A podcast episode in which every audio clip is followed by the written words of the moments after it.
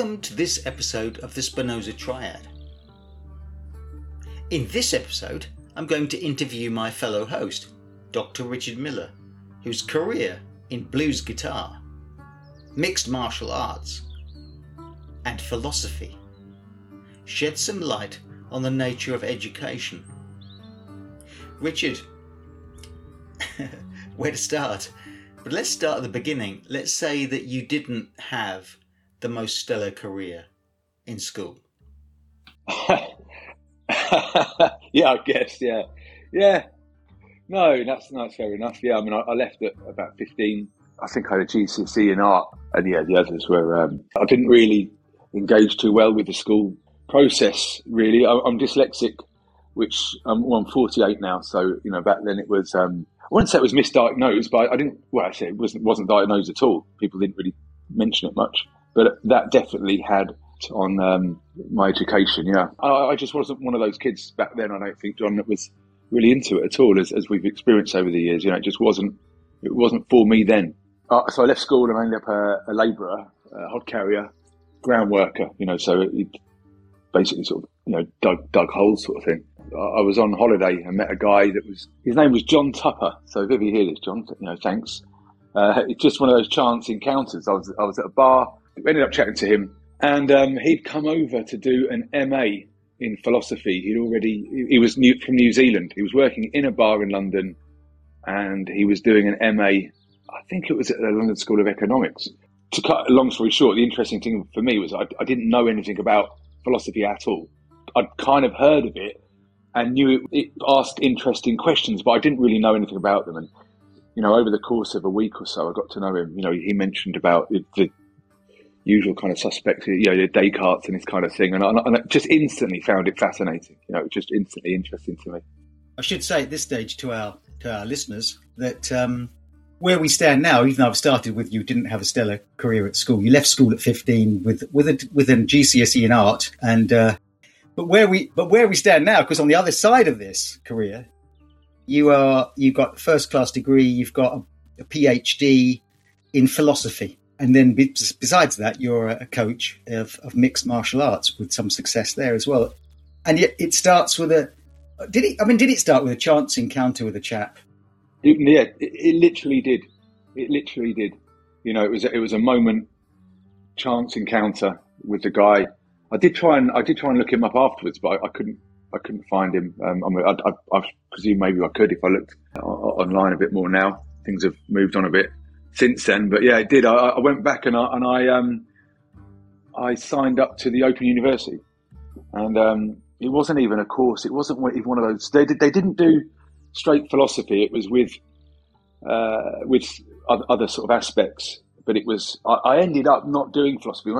Sociology was a, was was my first degree was in. I ended up um, going through the, I started off on a two year social sciences through that, but it, but the, the, initial course was like a, it was just an introduction to studying. And I remember saying to my, my wife, Nick, you know, if I could just, I just want to finish it, read it, finish it. And, and where, where the OU are, are, so good was in, was in the study skills. They teach you active reading. They teach you note taking. One of the first things you get given are exercises in how to actually study. Um, but but I, but I feel like it's it's, a, it's the same for, for a martial artist. You know, you can look at so MMA mixed mixed martial arts is, is a mixture of different disciplines. So you leave school, but you clearly are instantly fascinated by, it, or you're fairly instantly fascinated by the idea of ideas. Yeah. By by the thought of philosophy asking profound questions. So school didn't do that. No. Uh, yeah. No. It didn't in the slightest at all. No. No. I hated it. I hated it. I went to school to see my friends and uh, and I was utterly unengaged with anything to do with school. I, you know, I don't think I was radically bad. I was one of those students that just didn't seem to um, want to be there. We've all had them there, haven't we, at various times. And, and and did no work, John, either. You know, I mean, that's the other thing that surprises me now. I look at, you know, I've got three children myself, and the work they do, I, I literally did nothing. I, and it was one of those cases. I, I, just went through the net, you know, slightly there. I, was kind of a, a low a low level student, you know, I didn't do any work. I had no interest in it. I, I, wasn't overly disruptive, I don't think. I think I was one of those sort of cheeky chappies You know, I was up, up for a laugh, but I, I, wasn't causing major mayhem anywhere. I just wasn't in any way, shape, or form interested in in anything. How did you feel? Frustrated, John. Honestly, angry. Yeah. Yeah. I, I know if, if you imagined a column and you had to ask people to write in that column all the things they learned at school, they could fill it up fairly quickly. So I learned mathematics and I did some history, learned about the Romans and I did this and so I did, I did. Then they might start putting qualifications. It's the actual things you learn, skills you learn. And then you say to them, well, what did you unlearn at school? And they would say, well, it's nonsense. They learn anything. It's, it's like pouring, you know, pouring from a jug into a pot. They pour things into my head. And you say, well, but what they unlearned, they probably unlearned how, how to uh, draw. They learned they couldn't dance. They probably learned they weren't very they learned that big ideas like philosophy were not for them. I'll, I'll bet the balance is about half the students leave school un- unlearned more than they learned. Yeah, I would say so. Yeah. I mean, I just want to say, just quickly, uh, there were some teachers, though, that I got on with very well and who I didn't forget. Stuart Renshaw, I think his name was, a PE teacher at Gilbert Inglefield School when I was there. He, he was just brilliant guy, you know, really kind of um, encouraging, just a, a fantastic I don't know if role model is the right word because I didn't really see him in that eye, but I just you know, you're just pleased to see somebody was a kid. You know, he was not strict in, in a in a kind of traditional sense, but you didn't you weren't out of line with him. But I also think, on reflection, he was he was a very good. I think he was a cricketer or rugby. He was a rugby player? I can't remember. Um, really fit guy. Really, just you know, everyone looked up to him, and, and, and he was just a great guy. Miss Holt, her name was, was a music teacher there. She was. Um, she really inspired me as well. Uh, and, and, and do you know what? I mean, just inspired me just to like, you know, have a go on the ocarina. You know, have a go on this drum. You know, just have a go on stuff. What, what Richard? What, what is an ocarina? It's a kind of round. Uh, imagine a bull-shaped recorder made of clay. I will. I'll, I'll try and imagine that. it was like that. I just remember that. I just remember them selling them to us ocarinas at the school. And about yeah, funny you say that. I never thought of that.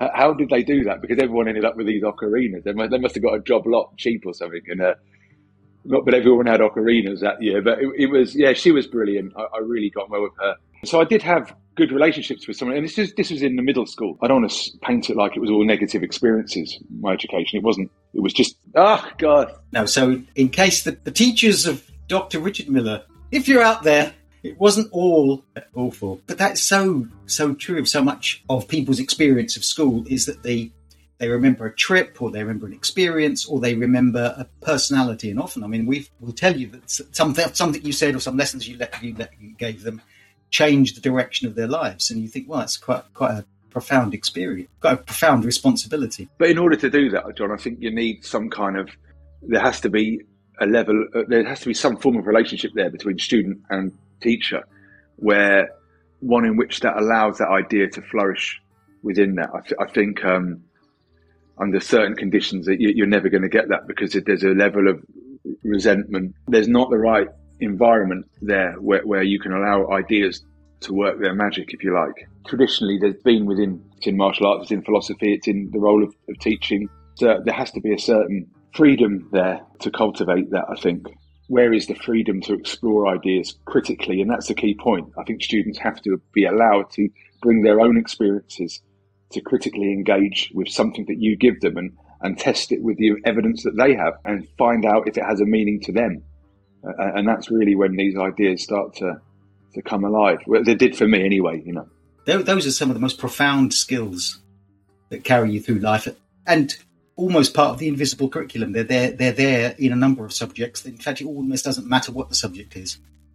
It might it might be English literature, philosophy, social science, or it might be mathematics. Something that leaves you with that critical sense or inspiration towards learning. When did when did mixed martial arts first start, or martial arts generally? I listened to a martial arts podcast the other day, and the guy was talking about uh, the MMA one. He was talking about Anthony Robbins, the, the life guru. And he said you, you can kind of summarize everything he does down into find someone that does something that you want to do and copy them. And I think academia works very much like that, or it can do, and it, and it works well when it does. I think martial arts works well like that. I think I think a lot, you know, human beings work quite well like that.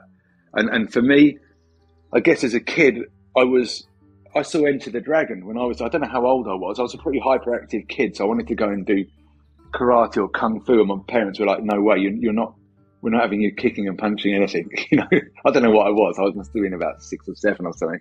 But I had to wait, and in the end, they got me into judo. So um, on reflection and the way uh, MMA went, it was it wasn't a bad place to start, to be honest. But I, I started in judo when I think I was eight or nine. It was really good. You know, I loved it.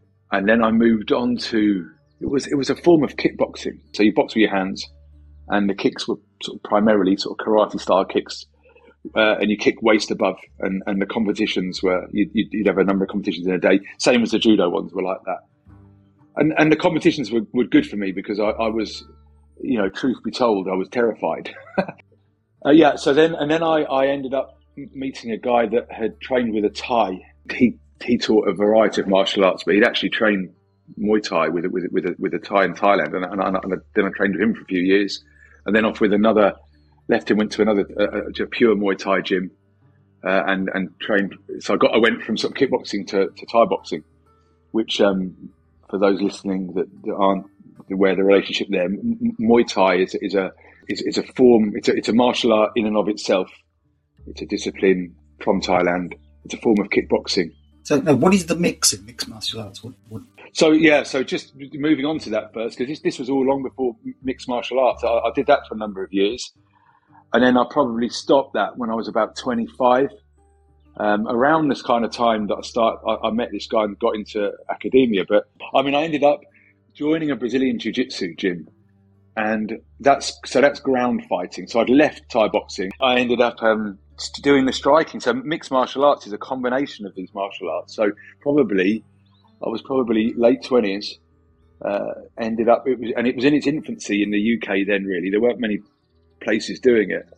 I, I ended up going to a gym where it was primarily then ground based, uh, and meeting the grapplers and, and training in Brazilian Jiu Jitsu. And they were doing MMA as well in competitions. So you could do competitions as pure grappling, which was Brazilian Jiu Jitsu, in, in a gi, in a suit. Then you could do what's called no gi, which was without the, the suit, which is just like shorts and t shirt. You'd, you'd, you'd, grapple like that. And then they did uh, MMA, which was with striking as well. And obviously that starts standing. So um, I'd had this experience in these different sort of kickboxing and, and, and, Muay Thai areas, which I kind of let I put behind me then, but ended up this one gym I was at. They were they were, they were pretty good. You know, um, you know, uh, there was some pretty decent pro fighters there, and I ended up sort of helping a, a, few out with some sort of clinch positions and some elbows and knees and bits, and and then slowly, kind of that I went to another gym um, and started doing. Um, teaching their their MMA guys just stand up striking, which was which is a kind of draws from Muay Thai, but has also the boxing footwork and boxing hands. So it was just a, again you're mixing up different parts of these martial arts, and and the beauty of MMA, which I've, I've kept me interested for so long. Again, I didn't intend to be an MMA coach. It's just something that's just I've really enjoyed and kept all the things going and just enjoyed it. Really, is it evolves all the time the sport, if you watch it, what, what, what was MMA looked like 15 years ago was different to 10 years ago, different to five years ago, and it's changing again now. It's become its own system, if you like, almost because it draws from the different systems or, or different martial arts, the bits that are most effective, and, and, and not all not all are effective for all people all the time. You know, I want to say that you know you do get specialists, and you do get various people who will gravitate towards one area over others, but I think that's a kind of summary of my relationship with it anyway.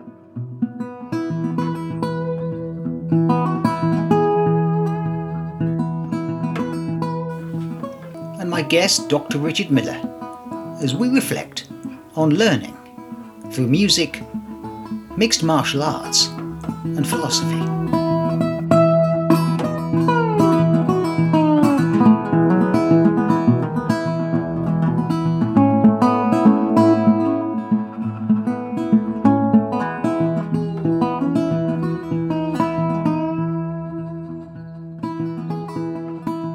First ever I heard, there's a thing that people do called cage fighting. Well, I just imagined, as I said to you yesterday, people thrown into a cage, and and the one who's the one who's still alive after half an hour comes out again, and there was no structure to it or anything of that kind. But of course, actually, what you what, what I've learned from you, it is a it's a martial art, and there is there's an emphasis on the word art. There's a technique to it, as with all arts. There's a skill you can learn. That You, you know, uh, so it's highly technical. I think I've always in, I've always liked things that move and change, um, that aren't static, and and it's really you say about it. Yeah, it's a technical game of chess. I've enjoyed grappling over the years immensely. But I mean, they're so technical; it's phenomenal. Like, likewise, some of the the, the, the stand-up guys are just uh, amazing now, and the skill level is is compared to what it was 20 years ago, it's phenomenal. And I wonder what it'd be like in another 20 years. You know, it's, it's, it's incredible. And you're you're a strike coach. Yeah, striking. So it's just the kick, kicking. So that's that's uh, yeah. So I mean, look on on the higher end guys that I would do um, just just the striking part. So the kicking, punching, the kneeing, the elbow, and, and elements of the clinch. I wouldn't call myself a, a, complete MMA coach. There are head coaches who, who do everything, who, who, who will teach all aspects of it. I've kind of stayed in that lane because it's one I know I'm comfortable with, and I'm, I kind of specialise in that area. That's what people come to me for. It's just that, that that one area. So when you see the fights start and they're standing up and they're moving around and they're feinting and they've got footwork and their heads are moving a certain way and they, their hands are in a certain place, and the job then for the striker is either to, to use the cage wall to get back up again, or not, or get held down and, and then lose. So my area is just really the, the, the move about standing area. As well as that, I want to say that I did you know, I taught quite a long time. At, my friend owns a, a, a, Muay Thai gym, or did. It's, it's, shut through COVID, unfortunately. But we ran a very successful Muay Thai kids program, and, and that that was just stand up. So it's its own martial art, um, as opposed to something like the MMA, where it's just you're blending different bits and pieces together there. So when you first encounter martial arts, you're you're going onto a gym while you're working. He's going out there in the evening and so on or, or, or when you're free, free time, you're going to a gym and so on. Now you're a coach. Who who are the who are the young people, guys, women, possibly, who come through the door that you encounter? Uh, I, I, would say all sorts, John. Really, you know, it, the great thing about the sport is it really it's got something for everyone. Whether or not everyone becomes a great fighter, there, there's a lot of components, moving parts, really, for that. But in demographic terms, I mean, is it mostly it's mostly young men? Primarily, yeah, primarily young men, um, but you do get older people that come through and, and want levels of fitness. You also get, uh, you know, MMA has embraced um, uh, uh, female fighters as well. You know, the, the, the, highest level at the UFC, there are always girl fights uh, fighting on there, and, and, you know there are some fantastic champions. One fighter Saturday, actually, Shevchenko. She, I mean, she's absolutely amazing um, fighter and so there, there are yeah there there are you, have got a sort of modern it's it's a very it's a very contemporary sport because it's only it only came about in the early 90s and it's largely a child of the internet. You know it kind of was born out of social media and well no before social media sort of chat rooms and, and and this kind of thing. It was it kind of moved through through those ranks.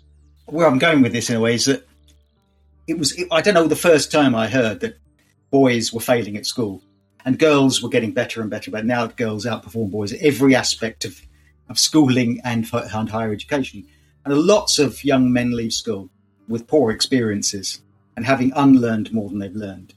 And you were telling me, I think you, you characterized that much of the way in which you got back into academia, studying, you used disciplinary techniques of the disciplinary lessons rather of the gym of, of, of mixed martial arts of martial arts. Definitely definitely because what i did i looked at this open university course and, and I, I, knew you know I, that, that, i wanted to do it and it was and i wanted to complete it and i knew i was working however many hours a week you know and i knew i had time in the morning i had time at night and very much like you prepare a guy for a fight. And I, by the way i didn't do this consciously at the time. It was just my mind worked like that. I now realise because of years of, of, of, you know years of training. But it was I, I wrote down in the morning. You know, I, I, woke up and tried to do my active reading in the morning before work. Sat there and tried to do the stuff that they tell you to do. You know, write it down in your own words. Then I would go to work, come back, and I would read through it, and then try and summarise again in my own words, and then read the original article again and see if it made more it made more sense. Kind of almost set set a timetable up, which is it, it's exactly what you do in MMA now. When I was training a lot, you know that that was how we did things. I, had a training partner or partners. We would meet up at various points in the week, uh, and we would whether or not it was in gyms or whether or not we had a lot of friends with garages, whatever, a specific friend with a garage, we'd go there and we'd never miss a session, you know, and we would have our runs through there. We would have our bag work, pad work. Uh, we'd have technical work. We'd work through stuff there and we'd just keep going. Just repeat. A martial artist's life is about repetition. It's just drill, drill, drill over and over again. And, and academia is exactly the same.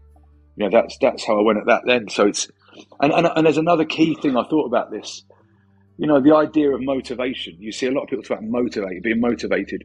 That that that's utterly against the ethos of martial arts. I think you you don't want to be motivated. You want to be self disciplined.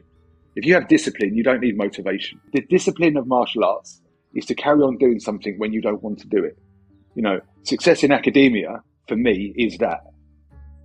Well, that's a fantastic lesson because I think so much of our culture. I'm going to sound like a old fogey now, but I'm in my sixties, well into my sixties now. So get my get my state pension this year. So hey, you know, so I can I can I'm allowed to say stuff like this. That I think our culture does produce um, a sense in which if you want something, if you will something, if you're motivated to go for it, culture, you know, that if you go for it, then somehow success will follow. But simply it's desiring that thing, and desire will produce success. Well, clearly you desire but the desire has to result in the relentless, repetitious, disciplined application over time. Put the work in, and, and, and you have to be almost detached from that. Mean, that's something that Stoicism teaches you, isn't it? You know, happiness is, is, is, is largely by you know recognizing things in your control and things that aren't in your control. It's, it's organizing your time in such a way that you can commit to a thing whether or not it's you want to be a martial arts guy, you want to be a Thai boxer, a MMA fighter, or, or you want to do well in academia, or, or be a good student. You know what? It's exactly the same. You, you set a framework out and you stick to it.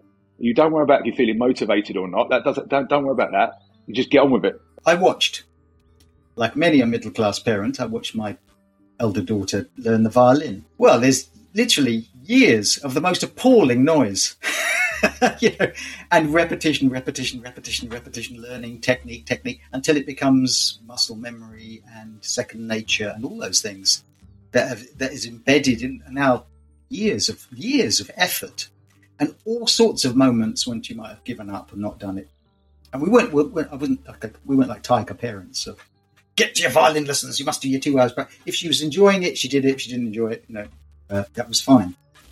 And she she enjoyed the incremental, very, very incremental process of learning. And so it's that, that, that sense in which, and I think anyone who's completed a, an OU degree, because that OU is, you know, you've got to do it before you go to work, you've got to do it when you come home from work, you've got to do it in your lunch hour, you've got to do it. This, there isn't the sort of timetable of get to the lecture and get to the lesson. So in martial arts, you break down an MMA fight. I always sort of look at a fighter or, or look at look at the sport, with you know, tactical, technical, athleticism. You know, these are these are the three areas that you break something down to. You know, it's, it, success is largely a combination of those things. You know, um, the athleticism is obviously what it what, it means. You know, it's the strength and conditioning. You, you all the other parts that, that the physicality of the, the, person for their weight because they're they're on a certain weight. And then the other aspects are is technical. So, what techniques do they have? How much of these repetitions have they put down? This kind of thing. And then you've got tactical. You know, how is that? How are those techniques and that, and that athleticism applied in a tactical sense? What's the game plan going into whatever you're going to do, and, and, and does the guy stick to it? I think that academia is exactly the same. And where where the OU is so strong, and and good teaching, I think practice as well within a, a school or a university is the ability to teach both of those things. You you need the, the study skills are the key, and you need you also need a, a, a kind of st- a strategy. You need some way in which to implement those. So for me, the bit I took from from from you know I realise now was was being able to put that into a framework. You know where I would do it relentlessly no matter what. You know I would just and when I did the PhD, it was the same. Like writing up day was Friday because I'd, I'd managed to get a, a day off on the Friday. So regardless, you know, hungover or whatever else it was, you know, Friday was still I sat there and words had to come out. they, they didn't. Sometimes nothing would. But again, it's that it's that it's that self discipline, isn't it? What's that thing about they say? What is, what is the difference between writers and people who want to be writers? Well, the writers write. That's the difference. They actually do sit down and write, as opposed to the would-be writer who thinks they might get around to it one day.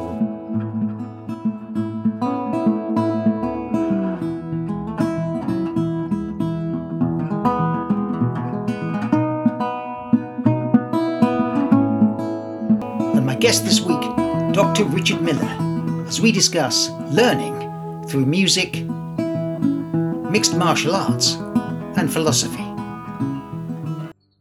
Was it you telling me also that when that when a when a fighter goes into the fight, that in, in essence the first punch they get in the face, they're going to forget all their tra- it, their training. It's going to be it's going to be uh, from that from that moment onwards. It's basically conscious or it's unconscious. yeah. Well, I mean, I've said that to you. I mean, it's not that definitely happens. I mean, it's it's just, and, and I think, I think it's that what what I love about MMA and and I, I put in this like judo, jiu-jitsu, boxing, Muay Thai, kickboxing. You know, anyone that's done any of these things, you know, you you have my respect because it's not easy. They're very difficult. They're very stressful. They can be immensely enjoyable and heartbreaking, and and just tough, just very very tough. And I think it's experiencing that toughness of that difficulty that, that gives you the, the, the discipline that I'm talking about, the, the, the, self discipline. I mean, personally, I'm, I, I wouldn't call myself a self disciplined person in the slightest, but in, in those specific areas, I have been, I think, largely because of that. And, and so, you know, when I've said to you before, those in, in the past, that you, you can do everything that's supposed to happen. And it takes time for them to settle into a situation where they can use the skills they've got.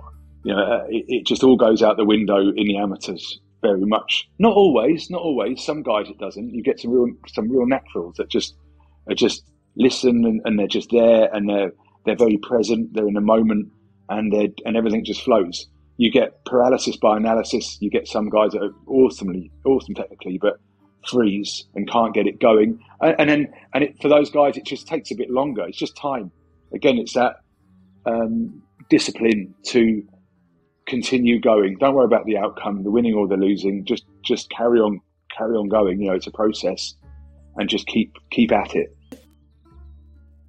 And do you see do you see the experience you had, the, the, the discipline of martial arts, is beneficial to some of the guys you come across? Oh God, yeah, yeah, definitely. I mean, I, I mean, at so at so many levels, and I've met so many guys who have who have explored around the essence of martial arts and become interested in psychology. I've seen it give meaning. It, it shapes, especially MMA and especially at the higher levels. You can't really do a lot else. I mean, you you, you can. People do work full time jobs, but it, it's it's it's so demanding of these guys' time that it, it gives, I think, a meaning, an identity, which is really important they, they, they identify themselves as their fighters. They're MMA fighters, and, and this is what they do. And they work really hard at it. It's, it's a very, very demanding sport. There is a sort, there is some some sort of synergy between discipline and between thinking about the world in a in a broader sense. Very much so. Very much so. In a sense, to be to be completely to break the cliche of the guys who go to the gym are not the guys you're going to have a, a conversation with about uh, about life, morality, ethics, how to how to live the good life, or anything of those kinds. The life of a of a modern day mixed martial artist, or somebody who wants to to be involved in that life, it kind of answers all of those questions because you do have a meaning, you do have a purpose. You, you're gaining so many more skills that, that you're not even these that, that a young martial artist isn't even aware of that they're getting. Like I say, they're, they're transferable skills. You get someone that's very good at that's trained hard in MMA and, and, and continues to do to, to do so. I'm, i keep referencing MMA, but really any, any of these, I say the contact martial arts because there's, there's a huge difference between competing as a kickboxer or a, or a jiu-jitsu fighter or anything else and, and then doing then doing some martial art that with, with no contact at all. because you, you I think you need there's something about pushing yourself against another human being struggling, inspiring, even if you're not a competitive um, martial artist. But you you know if you you go to a jiu-jitsu mat, put on that gi, and go on those mats, and you know it's a humbling experience the first time you do it. It's very addictive. It's exhausting. It's immensely rewarding, and you learn so much about yourself. I think it would radically transform education if, if these kinds of programs were, were available for, for everyone. What we teach in schools, the, su- the subjects we teach, have largely arrived through accident. They're the result of 19th century ideas about, or, or even earlier ideas about what, what, how you divide up intellectual pursuits into things which have arrived and are generally pursued by people who themselves have pursued those subjects and have a an identity attached to them. So you, you teach the, the maths you learned yourself and you teach the history you learned yourself because that's what young people should learn because that's what you learned. And there's a, there's a momentum in teaching, which is often not questioned. And there's certainly momentum in the structure of schools. They are that way because they are that way. So, so I don't think it's absurd. I think it's a thing we should really do is ask why we teach what we teach. Doesn't it draw even more fundamental questions about you know why we teach? I think there's a big bigger question mark on over, over the what are you trying to achieve from an education? Training someone to pass an exam is not necessarily educating them. That was what I saw change. I went from what I felt was teaching to being required to facilitate a syllabus and both the teaching and the students became very instrumental. It was just like a list of checklists. The, the, critical aspects, which I think are the most important parts, were all removed if you extracted the amount of time you spend teaching students the techniques of success within examinations, which are themselves highly arbitrary and arrived arrived. We've talked in the past about the, the arrival in, in academia of the of the structured essay and the timed exam.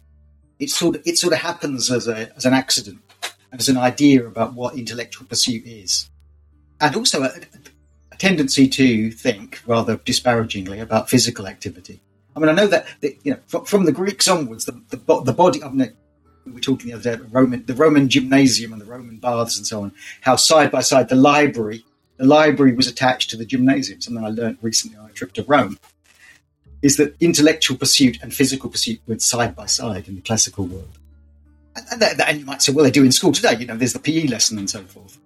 But very much a bias towards being in that exam room, a hierarchy of knowledge which emphasizes examinable outcomes produced through academic study in very strict ways of, of assessing those. So those those become assessed through mechanisms that become themselves the means of study. So you study the mechanisms of of passing the exam. And as you say, I, I totally agree with you. I think um, one of the things I noticed over the years in teaching was how instrumental the whole process became and sometimes to the detriment of the love of learning. So let's go back to. So there you are, Richard. This is your this is your life. So you're you're you're into MMA and uh, you you're doing your your, your sociology degree at the OU, uh, but philosophy because that, that's where me and you overlap because we do a podcast, the Spinoza Triad podcast, the very successful Spinoza Triad podcast that is audience is growing almost exponentially in the last in the last few episodes when we when we discuss philosophy. And I think the principle of our philosophy discussions have always been that that you shouldn't be afraid to discuss big ideas. Don't be afraid. Don't be, never let your ignorance put you off any discussion. never let ignorance stand in your way of pretending to know stuff. Yeah. the end point that was where did where did philosophy start for you? So, as a strand within the social sciences and, and sociology, there, it has, as most subjects do, a, deeply philosophical underpinning from uh, largely epistemological through the social science uh, has to ask the question of how you know what you know.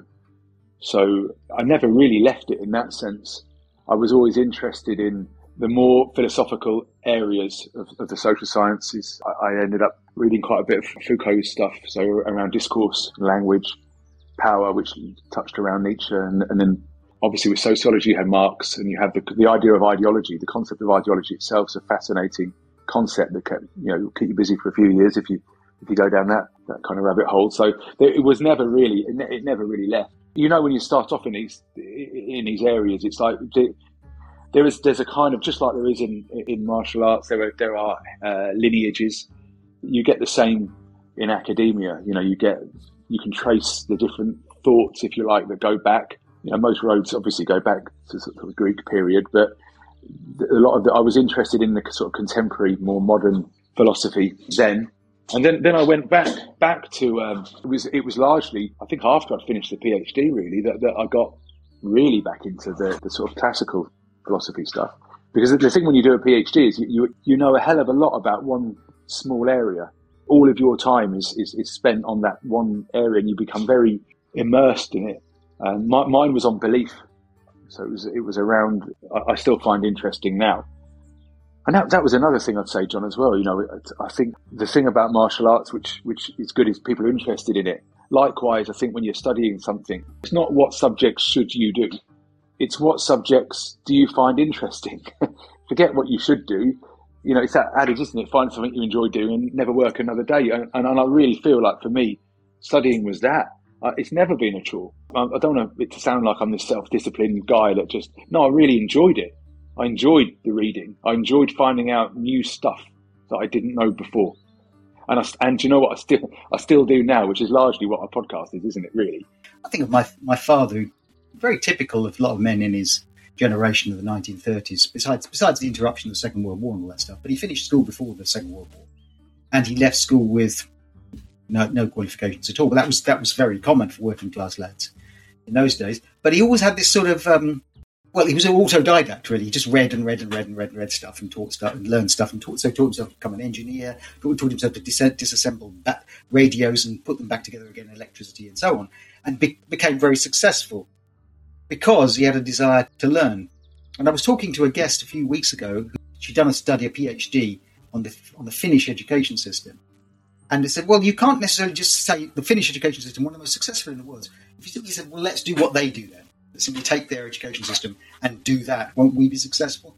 Well, no, because in, the, in, in essence, because of all sorts of historical and cultural things that have happened to the Finns, occupation by the Russians, a sense of constant threat from from uh, enemies, a, a, relatively recent sense of wanting to identify themselves as different to being Swedish, meant that Finns have an, a cultural bias towards wanting to self improve it won't be an uncommon experience for teachers to go into a class in this country and find that, that students have learned, especially by secondary school, they've learned how to not learn and they've learned the things they can't learn. I actually think there's a, an innate thing within most people as teachers and within you know young people or wherever age you are. People do want to know more, and and they do want that. The reality of the teacher goes into the classroom, they're overworked, they've got so much to do, they've got so many students to look at. It's it's literally impossible to do the job at, a level of which you're you're talking about there, or should I say it's extremely difficult for, for most teachers. It's almost an impossible job for, for the way in which we're discussing it now. For that to be able to work efficiently, because you you've ended up with a kind of quantitative numbers game rather than ideas and critical thinking. But also, one of the other things I, no- I noticed over the years, especially was was the annihilation of music. How I watched I watched a vibrant music service impoverished impoverished of funding, and then just then virtually destroyed. It became it became so middle class parents who had the resources to provide violin lessons for their kids. That was fine, but a broad learning of music. You know, working working class lads could sit in a bedroom and pick out chords on a guitar. That'd be fine. You could still do that. But essentially, music as a subject was was utterly gutted during the years uh, uh, of, of, teaching. So let's talk about the other thread, Richard, of your of your ability, the guitar and the steel guitar and blues guitar. Where did that start? Yeah, when I was young, I, I was I was very very lucky to have a, a dad who was a big Muddy Waters fan. Kind of my earliest memories were as purple Cortina with the, eight track they have in them before tapes even, and it had the Muddy Waters, and I just remember hearing it was uh, Catfish Blues, was the track. I, I, I, obviously know it quite well now, but I, I, distinctly remember. You know, it's one of my earliest memories was that track, and it's just I don't know. It was, again, it was a bit like with the philosophy thing. I just struck. It, should I use the, the fun? It struck a chord. Uh, that was awful, wasn't it? Yeah. So, uh, so I, I ended up. Um, it's not a dissimilar journey to the martial arts one. They've had similar kind of waiting, probably more so uh, with the guitar over the years. The steel guitar was, was something that I just, um, it was weird. I never any desire to teach it or anything else. I'm not a coach or anything. I, I taught my son. That was it. And, and, he took from it what he wanted and moved in his own direction. I, I, so pr- primarily, I just want to state, you know, I wasn't rocking the main stage of Glastonbury. It was primarily background music in weddings and uh, restaurants and stuff. I, I play, uh, I play, I, ended up playing and still do now, um, sort of 1930s steel resonator guitars. If you see the old metal ones with the paint chipped off them, sort of thing, that, that um, play I play with a bottleneck or slide, both upright slide and, and lap slide. So that's uh, that's really my niche just like the niche thing with the with the striking, I suppose.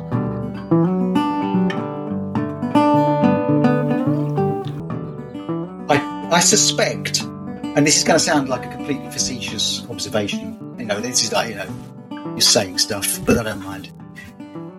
Is that if you had a school, and in, in an imaginary world, parallel universe, and that school's curriculum was martial arts, music, and philosophy say, well, for secondary school. You say, well, don't worry about the mathematics and the, and the reading and writing because they've, they've learned as much literacy by the time they're 11, these students, as they're ever going to need in life. And that's actually true. Like most people have learned all the maths they'll ever need in life by the time they're about 11. And if they need to become engineers and architects, they can do that afterwards and study that. But they'll leave school with music, martial arts, and philosophy. And you think, well, I said, I, I just, I just suspect that you say, well, that's crazy. It's ridiculous. Who'd send kids to that to a school like that? Such a narrow curriculum. But I, think, I think it would be a very broad curriculum. I think that, I think that society, I think it would actually work quite well. And I don't, and I don't mean that as simply a, a jest or a thought experiment. I think it probably would work as well, if not better, than a system we've got now, which often I think narrows and de-teaches and unteaches.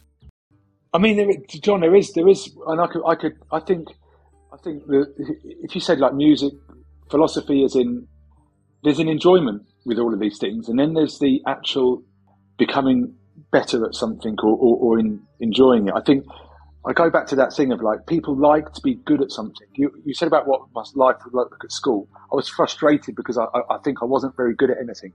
Not really. I, I, I kind of been mucking about with guitar then and I'd been I was already Thai boxing quite a lot by the time I left, so my identity was kind of in in that, and I, I was getting good at that. I mean, Thai boxing I was doing most evenings by then, but the, I think the thread there, the relationship with them is, is it's. I think people people like to get good at something just for themselves. It's just rewarding to put practice into something and get better at it. So I think music, philosophy, martial arts, you know, any of these any of these kinds of things that you want to do uh, you'll you'll get better at them the more you do them. There are more efficient ways to spend your time.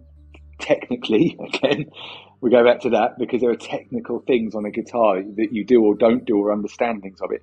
There are also tactical ways of approaching it. You know, um, endlessly jamming as much as enjoyable as it is, and which is something I do. You know, I, I do a lot of. Isn't probably as efficient a way of spending your time than, than, than maybe you need time. I mean, there would be, I would imagine, ways of, of spending time like that that would give you more a better outcome, if you like, for the time you spend it. But unfortunately, John, I also think that, like, you know, we've, we've picked on philosophy, martial arts, and, and, and, but I think any discipline really, you know, if you allowed an English teacher to teach English, if you allowed, you know, a scientist to teach science, you know, if you allowed a historian to teach history and just allowed them to, to, to, to bring those aspects to the table, I, I feel that, that, it all does the same and it all offers the same. It gives somebody the chance to to really get their teeth into something and, and get better at it and really, you know, enjoy it, you know, and, and get and, and find a sort of meaning in that. well, Plato thought geometry was the key to everything. before you even start asking questions about ethics or epistemology or or, um, or ontology or anything, questions of that kind, start with ge- geometry. yeah. Get your angles sorted not, out. Not for me. not for me. yeah, no, I don't. Yeah. yeah, don't send me to that school.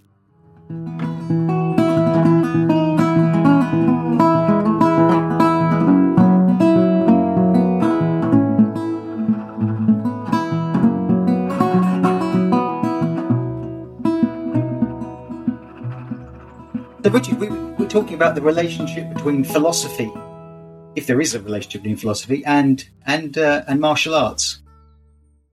Mm, yeah, yeah, I mean, I, I, think there are there are a number of crossovers there, but I mean, uh, the one that springs to mind really um, is this idea of a flow state, and I, I, bring music in there as well. I mean, only because these are the areas I know about. I, I, I would imagine anyone listening to this that's proficient in, in, in anything they do would probably, you know, draw a similar kind of a, a analogy here, but the the idea of a flow state when you're under high stress in in uh, in, in, competition, you know, whether or not that be MMA or, or, or jiu-jitsu or, or whatever the, the, whatever the athlete's doing, you, you kind of want you want the athlete in this flow state where time starts to be affected and and really the this kind of the person's skills hopefully can can express themselves. It's very much like being on stage with a guitar where you are improvising and you're playing, you, you, enter into this kind of flow state really where you're not really in control of anything. it's, it's just you're, you're in this kind of state. Much like I remember, um, you know, the finals uh, of a degree or, or, or, or, when you're studying, if you're writing something, you've got, you know, you've got a, uh, an article or a dissertation or something to do. You know, you, the time shifts and changes. You're, you're literally in that moment. Uh, and, and, I think that that's something that all of these have a crossover with. Uh, and, I, and, I, don't, I, like I say, I'm, I'm, talking about those areas because they're, the ones I do, I know a bit about, but I, I imagine, do you not think it's, could be crossed over to, I don't know, cycling or, or, or, or, or a poet writing something or an artist looking at it? I think, I think the creative process, that sense in which people say, where did that idea come from? Where, where the, that that uh, that you don't know the you don't know what the end of your sentence is going to be until you've said it, so that you can actually surprise yourself by your own thought or idea. Is is is the way in which the, the, the you know the brain the brain works. This this magnificent and extraordinary thing of human consciousness, which seems to be able to produce um, something from magic. No wonder, no wonder the Greeks had an idea of the muses and being touched by a muse and being able to be it came from outside. That's that odd sense that I didn't initiate that idea. Of course, I did. Yeah, I mean, John, that's an interesting. I mean, what, what you're saying there about the techniques of things there, that's something that, you know, I, I need to reiterate that because uh, it's, you know, I've talked a lot about technique and, and technical and tactical kind of, you know, approaches to, and it, this sounds very instrumental, but that's, you, you learn a technique in order to forget a technique. You know, when, when I play guitar, the right hand technique I have, I, I, learned years ago, you know, I don't know, 30 years ago from just re- repetition, from practice, practice, practice, practice. And I, I, and I, I do not think about it in the slightest. It just, it does exactly what I want, what, what, what I'm thinking. The notes will just get picked out. I don't have to think about it in the slightest. I think that's key. And, and I wonder whether or not in academia, you know, you, you kind of draw upon the books that you've read. You read them, you forget them, but the ideas are there somewhere that you, you, you, you know, you interpolate certain ideas and you keep them. They become part of you. You reject other ones. It's definitely like that for martial artists. You know, the, you, you practice technique over and over and over again until you can forget it. You learn the technique and you forget the technique. Your pianist needs to practice the scales you, you, you, the fingers have to know they have to know what's there in order to forget what's there in order to, to then truly express themselves. And and it's it's the same with martial arts. It's the same with definitely the style of guitar my experiences of, of doing what I do with that. Uh, so it's the same in academia as well I think. And you're right it's, it's definitely something which you you'll never hear mentioned once in a school. I mean a lot of things aren't mentioned in schools aren't they? I mean one, one that's always got me when I've sort of reflect on my teaching, my life as a as a teacher was was um, you know you, I don't know I don't know if I ever heard what does it lead, mean to lead a good life. I don't think I ever heard that said once. You know, and you're dealing you're dealing really in a in a school full of younger people who have a life ahead of them the very idea of how how you should live your life in a way that's meaningful to you never mentioned. Richard, I've, I've thoroughly, as always, uh, in our conversations, I've thoroughly enjoyed this, and uh, I think anyone listening to this will will think, as we have, uh, about about education and schools and what you do teach and what we don't teach, and uh, maybe an alternative curriculum. So, Richard, Dr. Miller, thank you very much for being a guest this week. And that concludes another episode of the Spinoza Triad. This week, I interviewed my friend and colleague, Dr. Richard Miller, and we discussed education. If you liked our discussion, please find us on Spotify, on multiple other platforms, join our Facebook group, look at the website, or just listen to us again. Thank you for listening.